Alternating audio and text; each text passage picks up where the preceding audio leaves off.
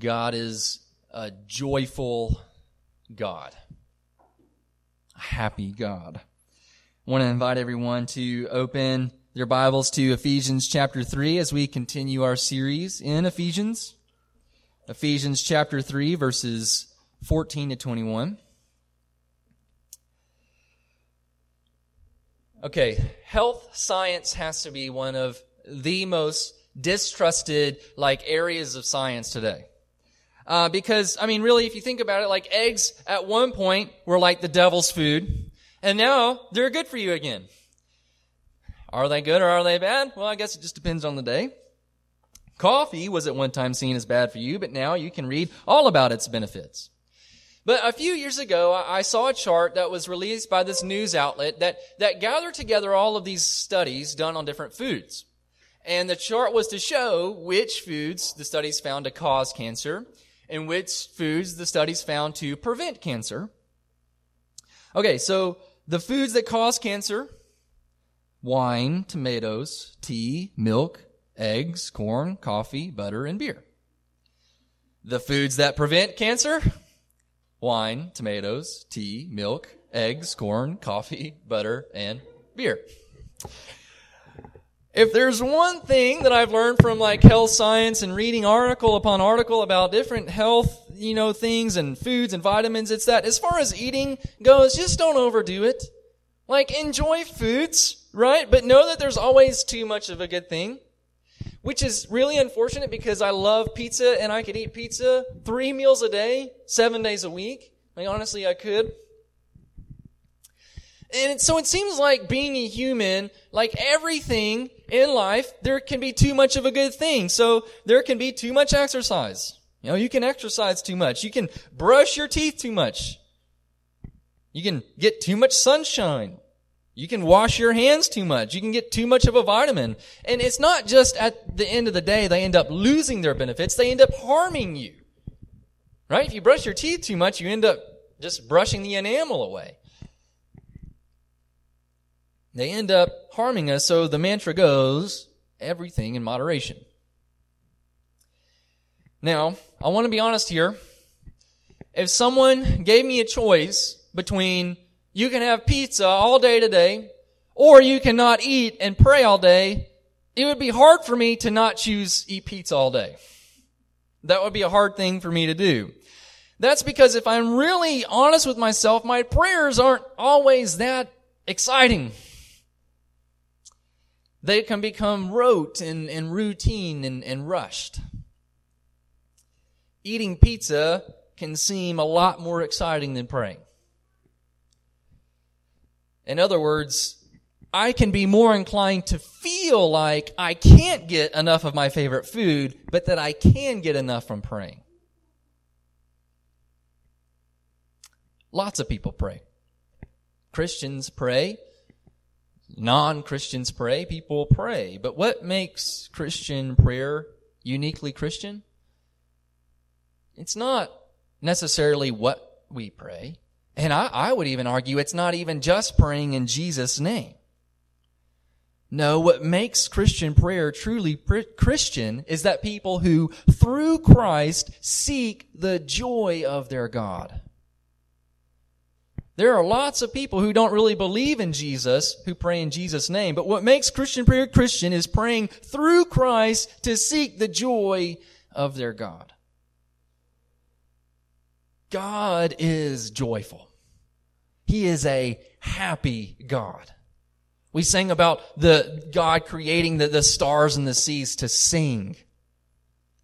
Isaiah tells us about how the fields and the hills will clap their hands. The trees of the fields will clap their hands. God is a clapping, joyful God. He is fullness in himself and prayers are Christian when they flow from that joy to get more of that joy. Prayers are Christian when they flow from that joy in God to get more of that joy in God. Christian praying isn't about getting more things, it's about getting more of God. And the good news is that there's not too much that we can have. There's no such thing as too much of a good thing. The God of eternal fullness wants to fill us with all of his fullness forever and ever and ever. And it is ours by faith through Christ.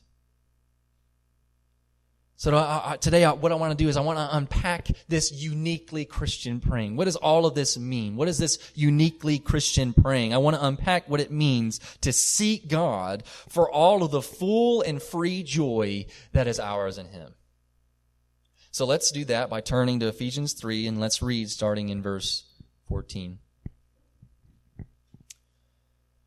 For this reason, I bow my knees before the Father from whom every family in heaven and on earth is named, that according to the riches of his glory, he may grant you to be strengthened with power through his Spirit in your inner being, so that Christ may dwell in your hearts through faith, that you, being rooted and grounded in love, may have strength to comprehend with all the saints what is the breadth and length and height and depth, and to know the love of Christ that surpasses knowledge that you may be filled with all the fullness of God. Now to him who is able to do far more abundantly than all we ask or think, according to the power at work within us, to him be glory in the church and in Christ Jesus throughout all generations, forever and ever. Amen. So right now, uh, Willa is in this really awesome fra- phase where she imitates a lot of what we do. So uh, she'll clap her hands right? Or, or she'll say bye, or she'll dance, you know, or she'll say uh-oh, and it's all really cute. But there's one word that we say over and over and over again that she just doesn't like to copy, and it's the word no. In fact, in our vernacular of the Covington household, no is probably like top 10 on the most spoken list. And it seems like, like we say no to Willa all the time. Like all the time. Like I feel really bad. Like, no, you can't play with his dog toys. No, you can't get in the dog bowls. No, you can't open that cabinet. No, you can't get in that cabinet. No, you can't play with these candles. No, you can't play with that glass. No, you can't do this. You can't get in that. And it's like, no, no, no, no, no. I feel like we say it all the time. But one thing that I hope Willa will come to understand is that all of those no's come, don't come in a vacuum. In fact, we want no to be understood only in light of how much we already love her. That's what all, all kids understand eventually, right? When they're parents themselves. And that's kind of what Paul is saying here. That first phrase, he says, for this reason, is so important. And so what Paul is about to say only happens because of what he has already said. So what Paul gives us first is the grounds of our praying. The grounds of our praying for this reason. Paul says for this reason, and it's about everything he's already said for the past three chapters. Now remember, we've been through a lot already in these first three chapters. Chapter one, we're immeasurably blessed in Christ. We were chosen before the creation of the world. We're adopted. We're forgiven. We're redeemed. We're sealed with the Spirit. Uh, we have access to all of Christ's power. We were once dead, but brought to life by grace. How we were we Gentiles were once alienated from the people of God, but now have been brought near. And now how God has designed this gospel to be unstoppable to reach Gentiles for his kingdom. And so Paul says, because all of this is already true, because all of this is already true of you, because this is who you already are, this is my prayer. And this is why this is one of my favorite passages in the Bible. Paul has not told the Ephesians or us to do anything. He hasn't told anybody to do anything for three chapters now. But it is this passage that serves as the bridge between who we are already in Christ and what we are to do for Christ. Chapters 1 to 3, who you are in Christ. Now, what you are to do in Christ. And this passage is that bridge. In other words, what Paul is saying is this don't ever misinterpret my commands and prohibitions by disconnecting them from the unshakable reality of what Christ has already accomplished for you. Don't ever separate these commands and these prohibitions about who you already are in Christ, about what Christ has already done for you. So the grounds for any praying that we do has, for, oh, sorry, let me say that again. The grounds for any praying we do is that our praying has no bearing on our justification before God. Any praying that we do. In Christ, you are 100%, totally, fully, finally, eternally justified before God. And any praying that you do doesn't add to that and it doesn't detract from it. Any obedience you do can't add into it, and no disobedience takes away from it. In Christ, you are in the right, declared righteous before God. Already blessed, already chosen, already forgiven, already kept, already alive, already redeemed, already God's people. And so, one of the most beneficial things you can ever do while you pray is to remind yourself of who you already are in Christ. Because that's the grounds of your praying. One writer said, Growth in the Christian life is the process of receiving Christ's it is finished into new and deeper parts of our being every day. Growth in the Christian life is the process of receiving Christ's declaration that it is finished into new and deeper parts of our being every day. How many times have you told yourself, it's finished? Do you see how that will transform your prayers? Before you ever go to this God to act for you, to do something for you, before you try to persuade Him or convince Him, it's already finished for you. And I don't mean just saying thank you for Jesus, but I mean realizing all over again and appropriating by faith Christ in you. This is true of me right now. I am forgiven. I am righteous. I am loved immeasurably. And this is the grounds for Christian praying. And even doing this, even reminding yourself of the gospel to pray this prayer doesn't add to your justification. That's what's so awesome about the gospel. Is reminding yourself of the gospel doesn't add to your standing in the gospel. But the gospel is the springboard for happy, thankful, faith-filled, joyful praying. It's the springboard. So, along with the grounds of our praying, we can never lose sight of, secondly, the God of our praying. The God of our praying. Paul says something really interesting here. Uh, he says in, in verse 15, uh, so for this reason, uh, because of who you already are in Christ, I bow my knees before the Father. Front, well, before I go further though, I bow my knees before the Father. So, so just think about what, what Paul is saying right here. It's, it's, he doesn't say, right, okay, Christ will take your prayers and then he'll present them to the Father. Like, like when you go to the bank and they have those vacuum tubes, you put your thing in and it goes into the vacuum tube and you're like, I don't know where it goes or how it gets there, but I think it gets there, that kind of thing. That's kind of how we view our prayers. It's like, okay, send in prayers up. Hopefully they make it.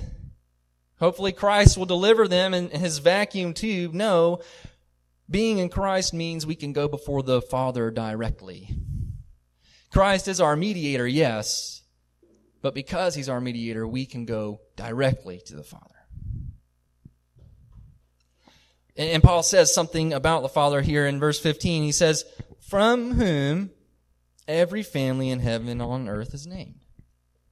That's a really interesting phrase. Now, naming in Scripture uh, is basically is, is having dominion over something. So the, the preeminent example of this is Adam in the garden and he names the animals. He's exercising his dominion over creation by naming them. Uh, and that's what Proverbs is all about, is being able to name uh, good and evil, right and wrong. It's, it's exercising dominion over creation. Uh, and, and when I do want to say though, you know, Adam does name Eve, but he doesn't name her to have dominion over her. The, his, the point of his naming her is to show that they share a dominion. They share a dominion. But anyway, so, so, here what Paul means is for every family in heaven and on earth to be named from the Father means he has dominion and authority over them. He's the creator. And that's important because what Paul prays for, right? Paul's not just saying he's a creator, let's move on. He's saying he's a creator, and this is why this is important. I pray, I bow my knees, verse 16, that according to the riches of his glory, he may grant you to be strengthened with power through his spirit in your inner being. The God to whom all strength belongs wants his strength to be dispersed among his people. The God to whom all strength belongs wants his strength to be dispersed among his people. But here's the thing God's gifts are never divorced from his person. So when we pray for strength, God doesn't zap you with strength. Okay, here's a little strength. Here's my pixie dust for your strength. You're strengthened through the Spirit who dwells in you. God strengthens you. God gives more of Himself. When God gives you strength, He gives you more of Himself. When God gives you grace, He gives you more of Himself. He gives you a spirit. Relationships um, are, in a sense, transactional, right? And what I mean is, the more that you live with someone or the deeper you go into a relationship with someone, you leave an Im- impact on them, an imprint on their life, and they leave an impact or an imprint on you. In fact, the deeper that relationship goes, the more the imprint shows up in your life. And so in Christ, you already have a relationship with the Spirit. That's it. You have a relationship with the Spirit. He dwells in you. But the deeper that you commune with Him, the greater his imprint on your life will be. And what does the Spirit want for you? What is this imprint that the Spirit wants for you? Verse 17. He wants to strengthen you, verse 17, so that Christ may dwell in your hearts through faith. It is the it is God the Spirit's eternally delightful duty to shine the light on God the Son. God the Spirit loves to shine the light on Christ. So do you see do you see what this means? You see what this means? When you first believe in Christ, you don't move on from there. Paul is saying he, you, we need more strength for Christ to dwell in our hearts in, in faith. The Christian life is one of deepening obedience because of deepening believing.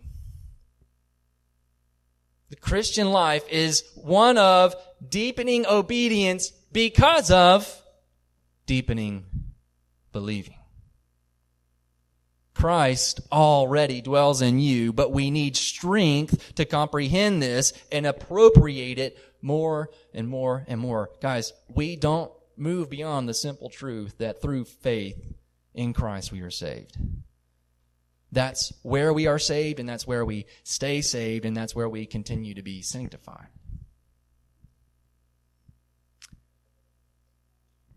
So, so this is the God of our praying. God the Father, to whom all power belongs, dispensing his power by giving us the Spirit so that our believing will go, grow stronger in God the Son. Desperately needy, yet abundantly supplied. The God we pray to isn't a distant God. He is a personal God, three persons in one God who operate in you that you may know who He is. When we pray, we pray to persons. There's one God, yeah, but three persons.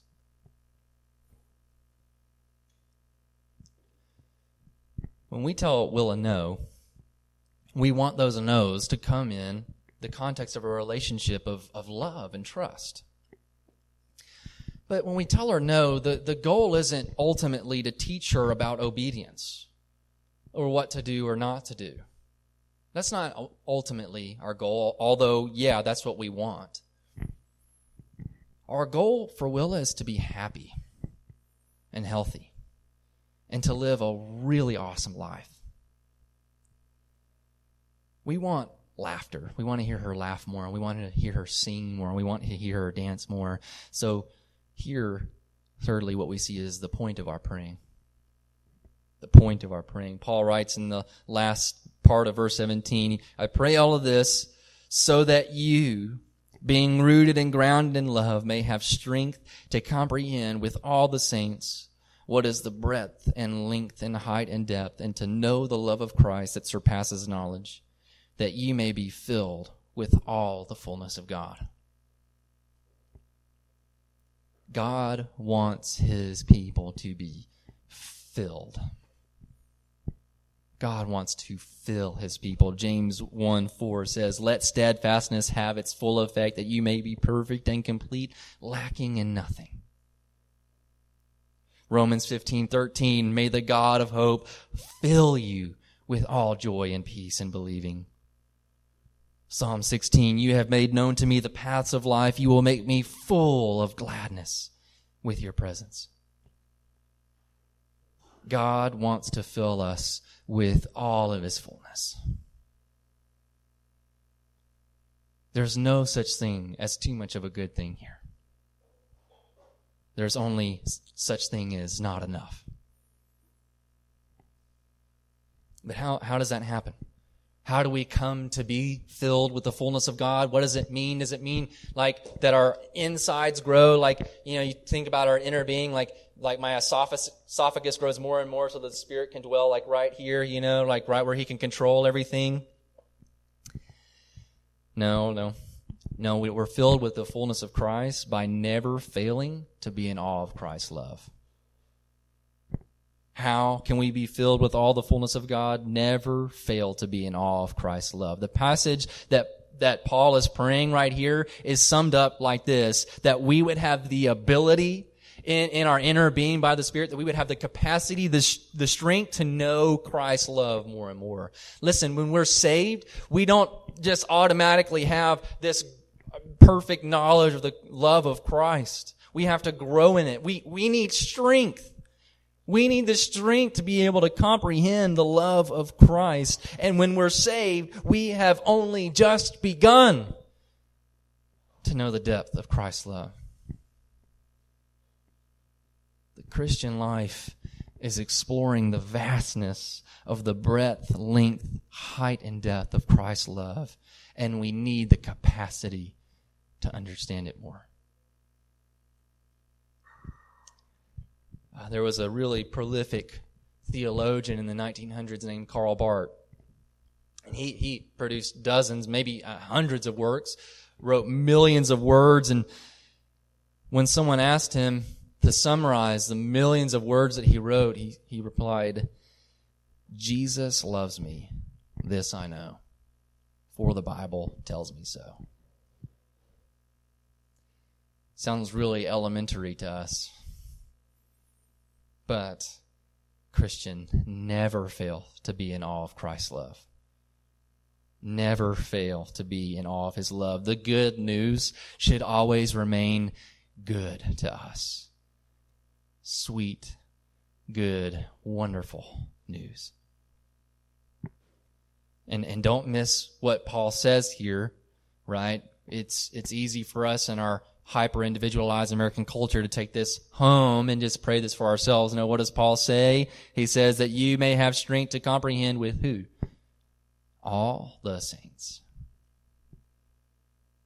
There's no such thing as an isolated Christian or as a do it yourself Christian. This comprehending and this awe only happens in the context of faithful believers gathering together to comprehend Christ's love together. This is the point of our praying. Finally, Paul shows the joy of our praying. The joy of our praying.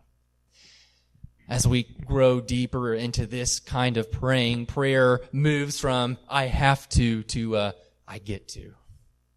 I get to. We get to commune with this eternal God, God the Father, God the Son, and God the Spirit, so that He can delightfully fill us with all of His fullness by helping us realize just how much He eternally loves us. That's not a have to, that's a get to. So Paul concludes here Verse 20. Now to him who is able to do far more abundantly than what we ask or think, according to the power at work within us, to him be glory in the church and in Christ Jesus throughout all generations, forever and ever.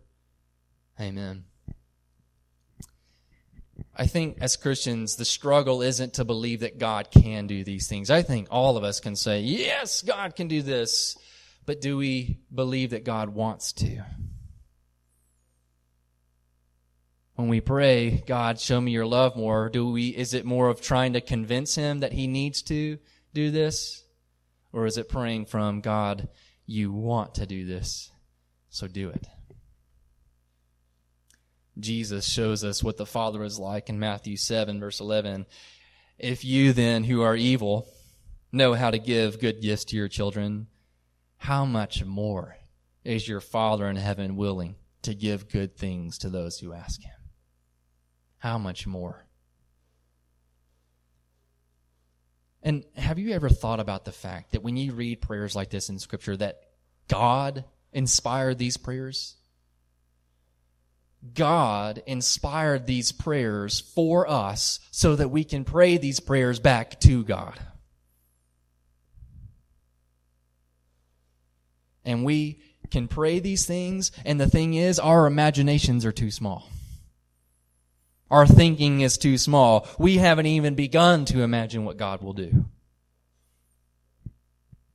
C.S. Lewis wrote, if we consider the unblushing promises of reward and the staggering nature of the rewards promised in the Gospels, it would seem that our Lord finds our desires not too strong, but too weak.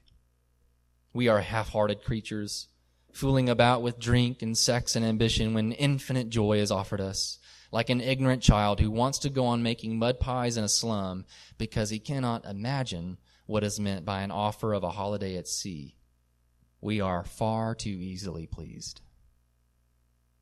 Our desires are not too strong, but too weak. And, and these last few verses are, are a promise.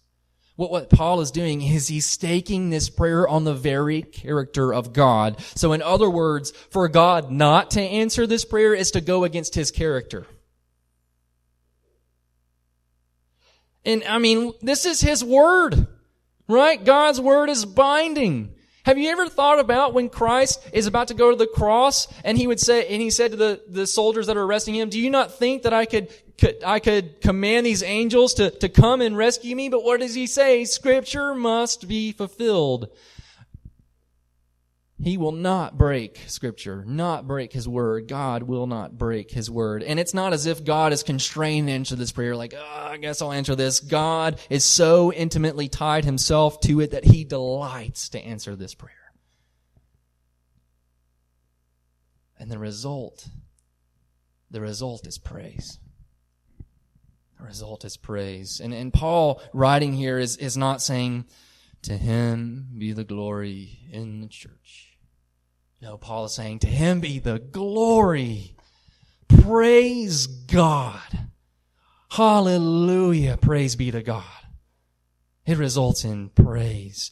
Like a, like, in delighting over a juicy steak or a husband delighting over his wife, we are invited to delight over our God and to say, Hallelujah, praise you. This is the joy of our praying the joy of our praying. Paul wants us to live right here in this passage. He wants us to live right here, forever going deeper and deeper into the fullness of God that is already ours in Christ. Because everything we want is already ours in Christ. Charles Spurgeon wrote, Oh, there is, in contemplating Christ, a balm for every wound. In musing on the Father, there is a quietus for every grief. And in the influence of the Holy Ghost, there is a balsam for every sore. Would you lose your sorrow? Would you drown your cares? Then go, plunge yourself in the Godhead's deepest sea. Be lost in his immensity, and you shall come forth as from a couch of rest, refreshed and invigorated. So before we ever set out to do anything for Christ, we must go deeper to, into who we already are in Christ. And this is true only if you are in Christ.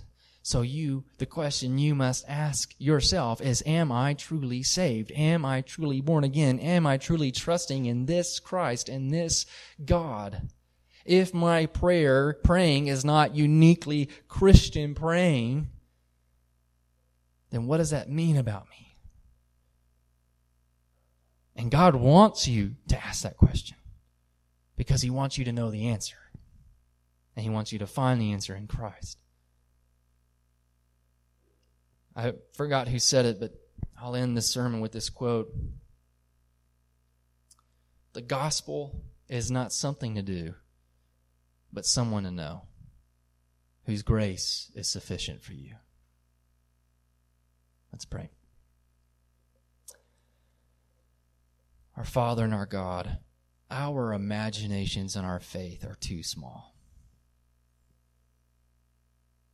Because we think that the effort is down to us ultimately that we have to convince you to forgive us, that we have to convince you to keep us, that we have to convince you to save us, that we have to convince you to show us grace, when all the while you're showing us grace continually. When all the while we're not keeping ourselves, you're keeping us. When all the while our seeking joy in you is you initiating that search in us. God, you know exactly what our hearts want. So, God, we thank you that, that it is not we who start searching for you, but it is you who start searching for us. So, Father, let our, our searching be transformed by Christ, by your grace. May our praying be this praying that comes from the joy of already being found in you, that we might go deeper and deeper into you forever and ever being filled with all of your fullness. God, there is not a part of you that you withhold from us.